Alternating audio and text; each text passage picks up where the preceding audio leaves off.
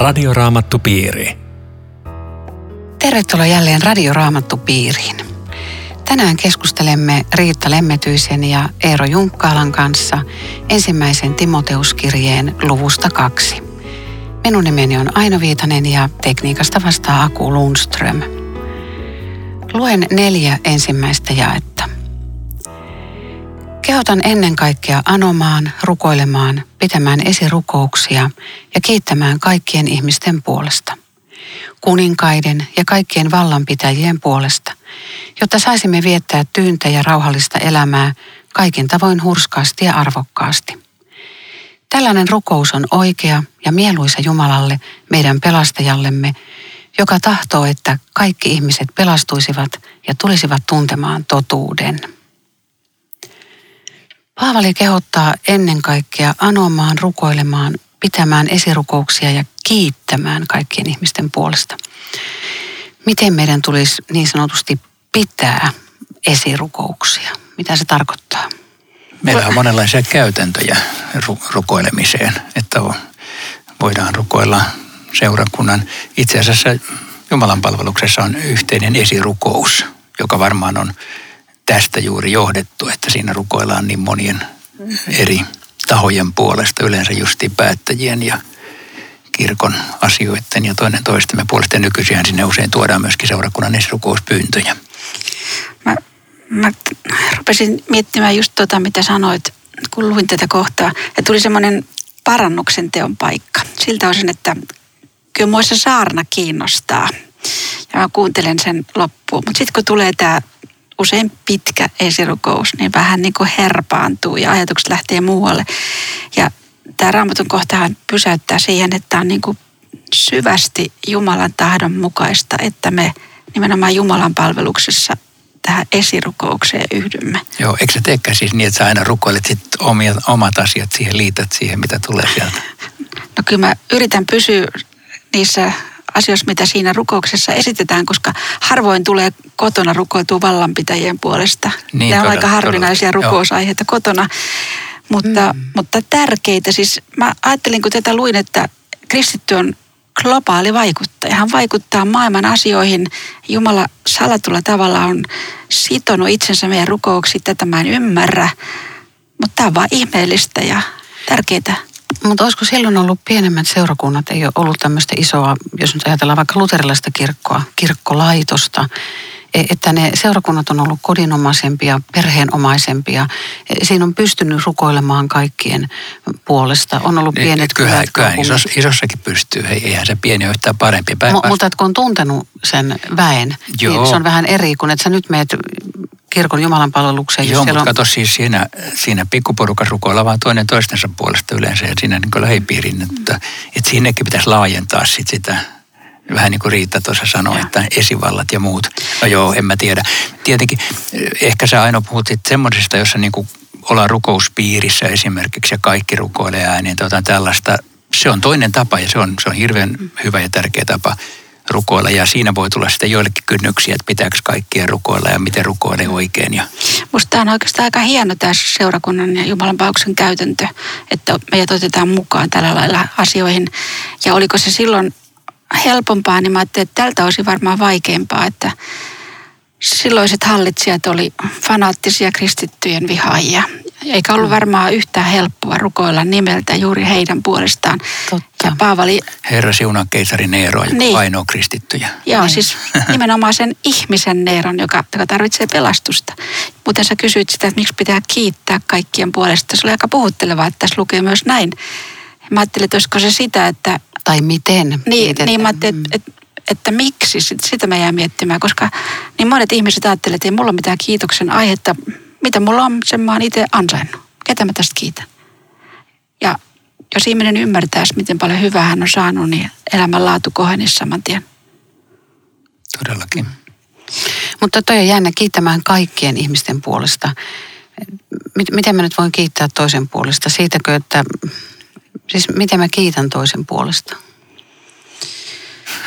Se, on, se on vaikeasta niin tuossa muodossa ajatella, mutta kiittää toisista ihmisistä, kiittää siitä, mitä on eri ihmisten kautta saanut mitä on saanut saada elää vapaassa maassa. Mm. Se on siis kiitoksen aihe niin kuin tämmöinen, tämmöisessä mielessä, että... Meillä ei ole anarkiaa eikä katumellakoita niin kuin sata vuotta sitten. Tämä on kaikki kiitosaihetta, joka sitoo meidät yhteen. Mm. No miten se, pitäkää esirukouksia.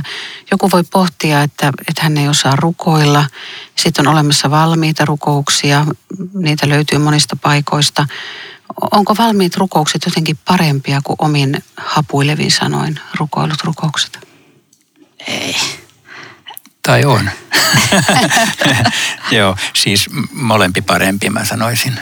Että valmiissa rukouksissa joskus on sanotettu semmoista, mitä itse ei ikään kuin osaisi edes sanottaa. Ja tähän koskee myös psalmeja. Mm.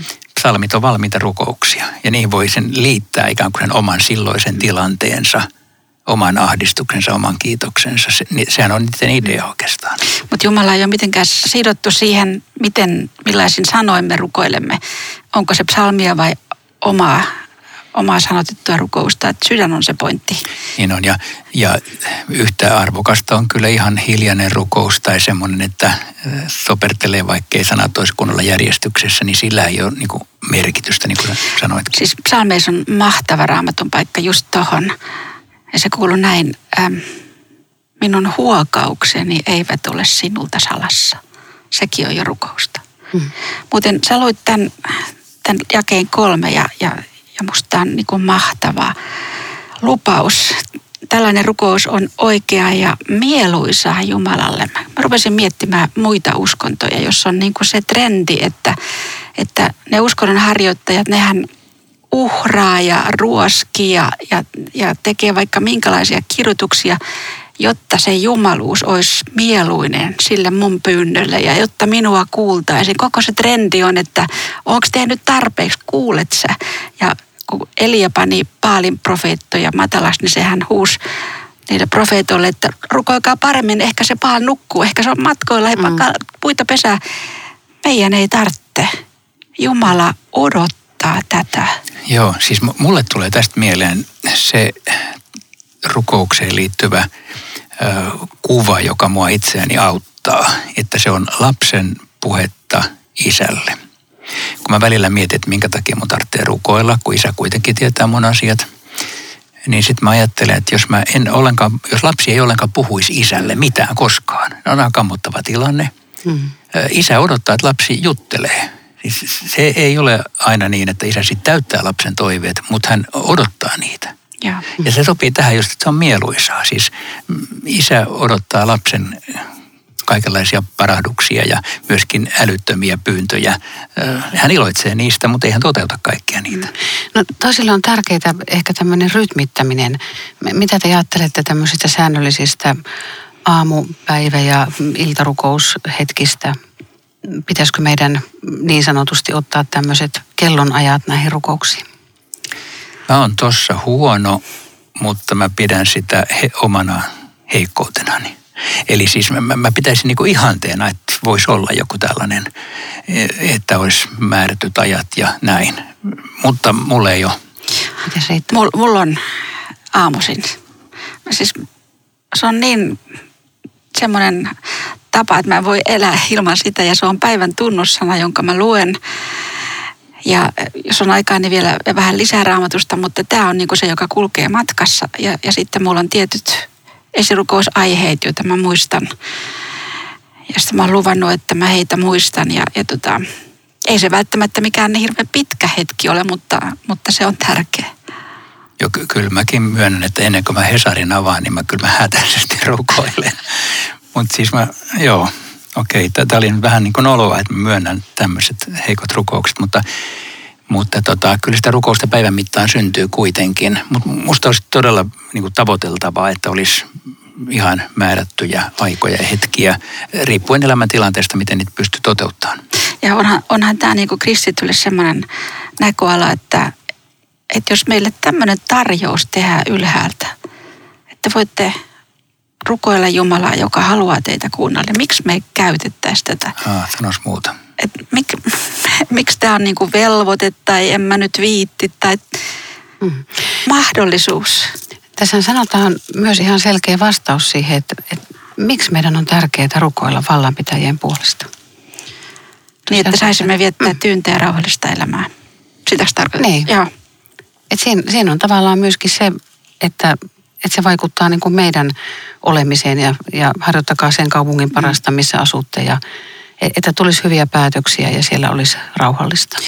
Tähän kuuluu hallitus ja eduskunta ja oppositiopuolueet ja EU-parlamentaarikot ja kaikki on. Mutta joku voi ajatella, että, että, että mitä se hyödyttää, että kun ne tekee niin pösilöitä päätöksiä siellä, että, että ei, ei tästä ole mitään hyötyä. Mitä si, siihen sanot?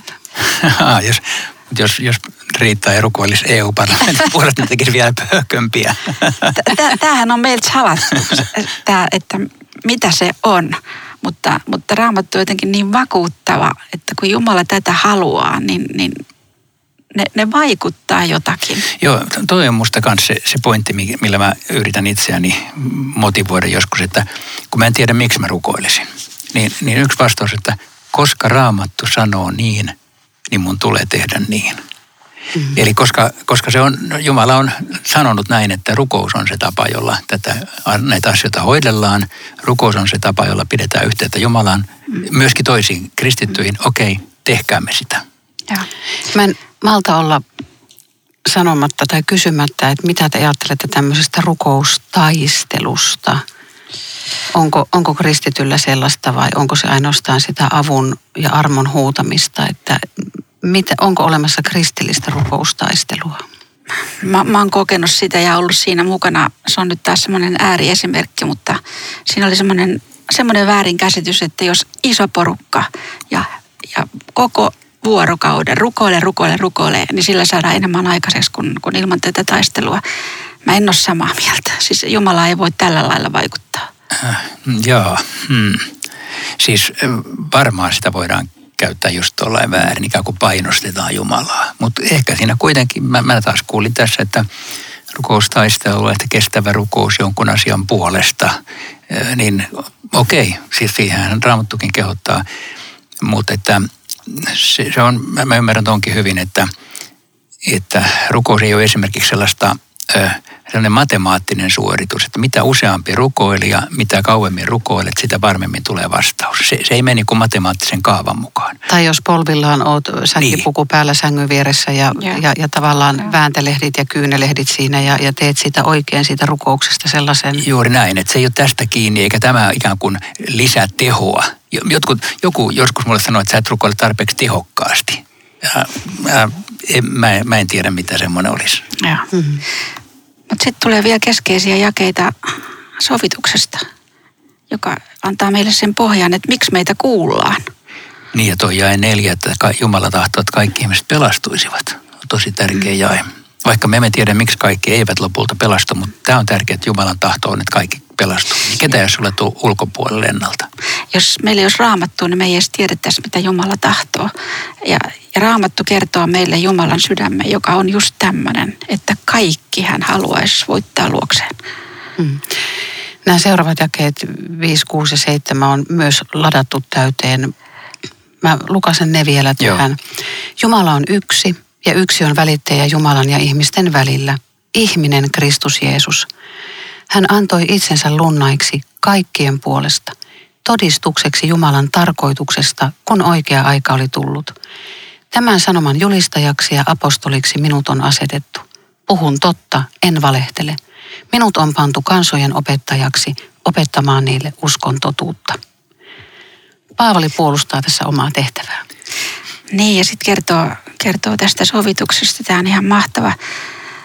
Tämä, lunnas, lunnaiksi, näitähän ei enää, enää sillä lailla ole, paitsi jos on tullut kidnappatuksi, mutta orjat ostettiin lunnailla vapaiksi ja meidät osti Jeesus hengellään vapaiksi. Ja tässä tämä jakessa viisi Jumala on yksi, on myöskin hyvin tärkeä. Me uskomme kolmiyhteiseen Jumalaan, mutta meillä ei ole kolmea Jumalaa, vaan yksi. Me olemme siis monoteistinen yksi jumalainen uskonto, vaikka toiset väittää toista. Ja yksi on välittäjä, siis hän on Kristus, Jeesus. Jos ajattelee, että presidentti ja kuninkallinnoihin ei koskaan pääse privaatisti, siellä on valtavat vartiot, mutta tämä Jeesus nimittäin kuin semmoinen, joka avaa kaikki taivaan ovet. Se on kuin kautta kulku lupa Herran Jeesuksen Kristuksen nimessä minä etenen pyhimpään saakka. Hyvä, mennään sillä. Tämä on Radioraamattu piiri. Ohjelman tarjoaa Suomen raamattuopisto. www.radioraamattupiiri.fi Jatkamme keskustelua Riitta Lemmetyisen ja Eero Junkkalan kanssa ensimmäisen Timoteuskirjeen luvusta kaksi. Minä olen Aino Viitanen.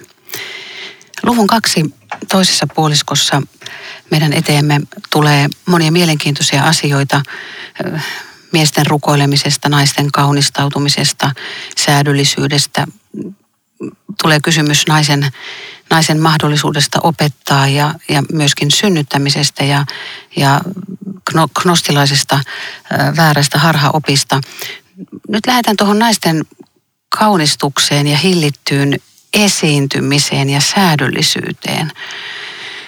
Millä tavoin ulkonaisen tulisi ilmentää sisäistä, jos kysytään näin? Niin, se olikin aika hyvä kysymys siinä. Se jo vähän riisutkin tätä vääristä ennakkoluuloista. Siis tässä ei todellakaan kyse siitä, että nainen ei saisi kaunistautua. Et kun Jumala loi luomakunnan, niin se kaunistettiin viimeisen päälle, mutta taustalla on varmaan se, että kun siellä Efesossa, jossa nämä ihmiset asu, oli se Artemis-temppeli, joka oli siis hedelmällisyydelle jumalatar. Ja siihen liittyi valtavasti tämmöisiä naisen irtiottoja ja irstasta elämää. Ja, ja siinä naiset esiintyi kaukana hillitystä esiintymisestä. Niin Paavali opettaa tässä, että, että kun seurakunta tulee koolle, niin sen pitää olla erilaista kuin minkä te tunnette. Ja toinen juttu oli se, että tultiin kodeissa koolle. Nyt jos siellä oli naiset, joilla oli hirveän kalliit päällä, vaatteet, korut, niin siellä samassa tilassa oli paljon niitä, jotka oli köyhiä, joilla oli vain yhdet samat vaatteet, millä tullaan. Totta kai se herätti semmoista alemmuutta, kuka minä olen. Mulla ei ole mitään tuommoista. Se herätti kateutta. Tämä kaikki on poissa, jos, jos niin kuin, niin kuin tuossa kysymyksessä sanoit, ulkoinen ja sisäinen kulkee käsi kädessä. No miten tämä säädöllisyys? Joku voi ajatella, että on säätyjä, talonpoikia, torppareita, kuninkaallisia, mutta, mutta säädöllisyys tarkoittaa myös sitä, että ei olla kovin antavassa kaulaaukossa. Vois, voisiko niin. tässä ajatella, että et, et puhutaan siitäkin, että, että tarpeeksi peittävästi pukeudutaan, jotta ei, ei ole sillä tavalla kiusaukseksi kenellekään. Sä, sä oot oikeassa. Siis tämän jakeen kolmas pointti on varmaan nyt se myöskin, että ei tule esiintyä niin, että kaikkien katseet tuijottaa sitä yhtä, joka, joka on jotenkin poikkeava. Että ei, ei kuunnella mitä enää sanotaan, vaan, vaan tota, käy niin kuin pikkupojalle, jota äiti opetti, että ei saa tehdä huomioita ääneen. Puhutaan kotona ja sitten se näki tämmöisen hyvin laitetun naisihmisen ja huudahti siellä äidilleen, että äiti tosta tädistä puhutaan vielä – Mm. Siis se jäi se päällimmäiseksi. Niin, siis joo, ehkä asia on juuri näin kuin sanotte. Mutta toi sana säädyllisyys on kylläkin sellainen kreikan sana, joka esiintyy tämän lisäksi apostolinteot 26-25, joka on suomennettu terveen järjen mukaisesti. Eli sen, sen ehkä yksi viesti on tämä, että – että mieti, mikä on oikein ja kohtuullista ja toimi siten, että se, se ei ehkä sano sen enempää eikä vähempää, mutta että niin kuin nämä muutkin jakeet, nämä, nämä on vähän niin kuin synonyymiä kaikki. Että, että mieti semmoinen sopiva tapa esiintymiseesi, olemiseesi ja pukeutumiseesi ja koristeluusi niin, että että kohtuuttomasti ikään kuin poikkeaa siitä, mitä jotain tämän tapaista tämä Paavali varmaan tässä ajattelee. Mutta joo, tätä usein kysytään, mä, mä kysyn uudestaan teiltä naisilta, että, että miten te ajattelette, kun tässä nämä korvakorut ja muut herää, niin miksi niitä saa pitää, jos kerran tässä sanotaan, että ei saa koristella? Tämä, tämä on mielenkiintoinen kysymys. Yksi pappi kertoi, että kun hänen kotiseudulla niin naisilla sallittiin nämä rintakorut, mutta sitten siellä pidettiin niin kuin säädyttämänä sitten jo korvakoruja ja hän mietti mietti niin kuin päänsä puhki, että missä kohtaa niin kuin tämän, tämän hartian ja korvan välillä niin se muuttui synniksi, synniksi se, se korun pitäminen. Se on hyvä esimerkki. M- mutta me, meillä on paljon näitä. Mutta jos, jos nyt oikein lähdetään siitä, no kyllä mä muistan, tämä nyt on kova juttu, mutta meidän lapset oli pienenä päiväkodissa ja, ja niillä sitten sattui olemaan reijät, reijät korvissa ja, ja tuota niin, pienet korvanapit, niin siellä oli toiset lapset sanonut, että te ette pääse taivaaseen. Ja ne kysyivät, että miksi? No sen takia, kun teillä on korvakorut. Ei. Mutta Joo, tämmöistä on. on, on, Tämä on, on, on, siis tämä on ihan todellisuutta. Joo, mutta tämä on ihan väärää, väärää sitomista. Että, tota, ei, sydän on se, joka, joka on se pointti ja, ja jos me ollaan yhdessä toisten kanssa, kyllä siinä pakostakin miettii, jos rakkaus on sydämessä, mikä sopii, mikä ei. Ja se on se, joka ohjaa. Joo, ja ka- kaikki ei ehkä sitä edes ihan tarkkaan tiedä, kaikkien sydän ei ehkä ihan tarkkaan ohjaakaan, mutta, mutta me, me muut emme saisi tuomita niitäkin, jotka Joo. vähän tässä asiassa toimii toisin kuin me ajattelemme. Minusta Sano- tämä on myöskin raamatullinen tapa ajatella. Mulla nousi se, että eihän Salomo kaikessa loistossansa ollut yhtä vaatetettu kuin joku kedon kukka. Mm. Ja varmaan sillä oli käytyjä ja oli vaatteita ja oli, oli vaikka ja, ja mitä. kukatkin on kauniita. Kyllä, kyllä. ja, mutta varmaan tässä se, no tämä jae kymmenen, hyvät teot. Hyvät teot, että, että mikä on niin kuin ykkösenä. Mikä on se prioriteetti. Niin se, se, mitä on sydämessä, se on, se on myöskin jotain kaunistusta, joka, joka on tosi tärkeä, tärkeämpi kuin nämä tukkalaitteet. Mutta sitten tässä tulee tämä tiukka paikka. Sitä en salli, että nainen opettaa, enkä sitä, että hän hallitsee miestä. Mitäs me tästä sanomme? Sanossa ensin. No mä sanon ainakin sen, että äh, tämä ei voi olla ihan kategorinen ohje naisen puhumiskielloksi, koska esimerkiksi korintilaiskirjeessä, se on eka korintilaiskirje 11.5 sanotaan, että kun nainen ö, profetoi, rukoilee tai profetoi. Ja profetoiminenhan on puhumista ja julistamista. Ja voi olla myöskin opetusta. Joten nainen sai tehdä sitä. Tässä on siis hiukan jostain muusta kysymys kuin ihan kategorisesti, että nainen ei saa avata seurakunnassa suuta. Jonkun käännöksen mukaan tämän naisen paikalla on vaimo. Olisiko tässä nyt puhe siitä, että, että kotona mies on herra talossaan ja, ja, ja perheen päänä kantaa vastuun ja vaimo ei saa hallita omaa aviomiestänsä? Voisiko olla semmoinen joku ajatus taustalla? Se on yksi mahdollinen tulkinta ja toinen mahdollinen tulkinta on se, että, että jos että nämä naiset hälisi seurakunnassa ja siitä, sitä rauhoitettiin. Kolmas, joka on sitten vanhojen kirkkojen tulkinta, on se, että tämä kuitenkin tarkoittaisi, että seurakunnassa naisella ei saisi olla opetusvastuuta, että hän ei saisi olla niin seurakunnan paimenena, joka vastaa opetustehtävästä. Ja tällä perusteella myöskin naispapeuskysymystä perustellaan niin, että se ei sopisi raamatun mukaisesti olla. Mutta hyvä, hyvä on ainakin tietää se tausta, että, että kyllähän tässä on ollut joku ilmeinen, ilmeinen tämmöinen vääristymä, johon Paavali puuttuu. Tämmöistä on tapahtunut, naiset on käyttäytynyt sopimattomasti. Ja sitten jos tietää sitä gnostilaisuudesta sen verran, että sehän halveksi ruumista, naista, lasten synnyttämistä ja opetti, että naisen pitää tästä päästä irti, eli hylätä avioliitto, pyrkiä vapaaksi oman ruumiinsa kahleista. Ja sitten kun he on päässeet tästä irti, niin heillä on auktoriteettia opettaa. Ja voi olla, että just tämän tyyppiset gnostilaiset naiset on niin ottanut sen auktoriteetin, minä puhun ja kaikki kuuntelee. Mm. Ja jos tämän tietää niin kuin taustalla, niin ymmärtää nämä hyvin kategoriset sanat, jotka, jotka ohjaa, että näin, näin ei voi olla. Ja luomisjärjestyksi meni gnostilaisilla myöskin päinvastaiseksi, että ne saattoi sanoa, että ensin luotiin Eeva ja sitten Aadam ja Paavali korjaa, että, että Mm. olette, olette väärässä. Joo, Joo. ja tuo jäi 15, joka on monia askarruttanut, se muuten vanhassa käännöksessä oli vielä hankalampi, kun sanottiin, että nainen pelastuu lasten synnyttämisen mm. kautta. Niin, voi Täs- niitä raukkoja, jotka jää lapsettomaksi. Niin, tässä sanotaan, että lasten synnyttäjänä hän on kuitenkin pelastuva, jos vain pysyy uskossa ja rakkaudessa. Ja tämähän on varmaan just toiminta, Riitta, tämä gnostilainen tausta, joka, tämä, tämä sana gnostilaisuushan ei tietenkään esiinny täällä raamatussa, mutta se oli sen ajan tällainen ö, pakanuudesta tuleva, mutta us, kristinuskoon vaikuttanut ö, tapa ajatella, mitä, mitä sä äsken kuvasit. Ja, ja siihen Paavalin vastaus tässä jakeessa on se, että nainen saa olla nainen, nainen saa olla perheenäiti, naisella saa olla lapsia ja hän on, voi olla oikea kristitty. Tämä oli, kyllä, tämä joo. pointti. Joo, eikä pelastus mene, mene sen myötä, että sä oot nyt aviossa ja lasta synnytät, Joo. koska gnostilaisetkin halus pelastautua valon valtakuntaan. Niilläkin oli oma pelastusoppi ja Paavali sanoi, että Jeesus pelastaa, että ole, ole perheenäiti kaikessa rauhassa. Niin, sen gnostilaisuuden mukaan pahin ajateltavissa oleva synti on lasten synnyttäminen. Joo. Mm. Mutta että, niin, et se, se on totta, mitä, mitä Eero sanot, että nainen on, on raamatussa kyllä merkittävissä tehtävissä myöskin opettajana ja, ja mutta sitten on semmoista johtamista tai seurakuntakuria tai harhaoppien vastustamista, jos- josta mun mielestä se niin kuin luontaisesti kuuluu miehelle. Toi on kyllä vähän epäajankohtaista sanoa tuollain. Niin, Voi se tää- olla, mutta, mutta tota, Voi voi, on tulee niin vahvemmilla.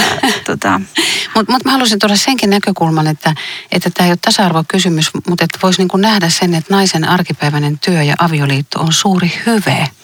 Ja, ja se on suuri Jumalan lahja.